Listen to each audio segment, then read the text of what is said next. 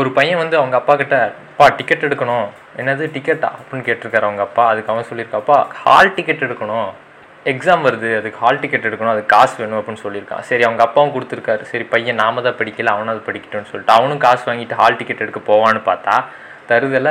தேட்டரில் போய் டிக்கெட் எடுக்க போகுது. போய் ஃப்ரெண்ட்ஸோட நின்று தேட்டரில் டிக்கெட் எடுத்துகிட்டு இருந்திருக்கு அப்போ அவங்க அப்பா ஃபோன் பண்ணியிருக்காரு. ஏ மகனே எங்கடா இருக்க? அப்படின்னு கேட்டிருக்காரு. அப்போ அவன் சொல்லியிருக்கா அப்பா டிக்கெட் எடுத்துட்டு இருக்கேன். என்னது டிக்கெட்டா ஹால் டிக்கெட் எடுத்துகிட்டு இருக்கேன். ஓகே ஓகே எடு சரி எடுத்துகிட்டு இருக்கேல்ல என்ன இவ்வளோ சத்தமாக இருக்குது அது ஹால் டிக்கெட் எடுக்க நிறைய பசங்க வந்திருக்காங்கப்பா அப்படின்னு சொல்லியிருக்கான்.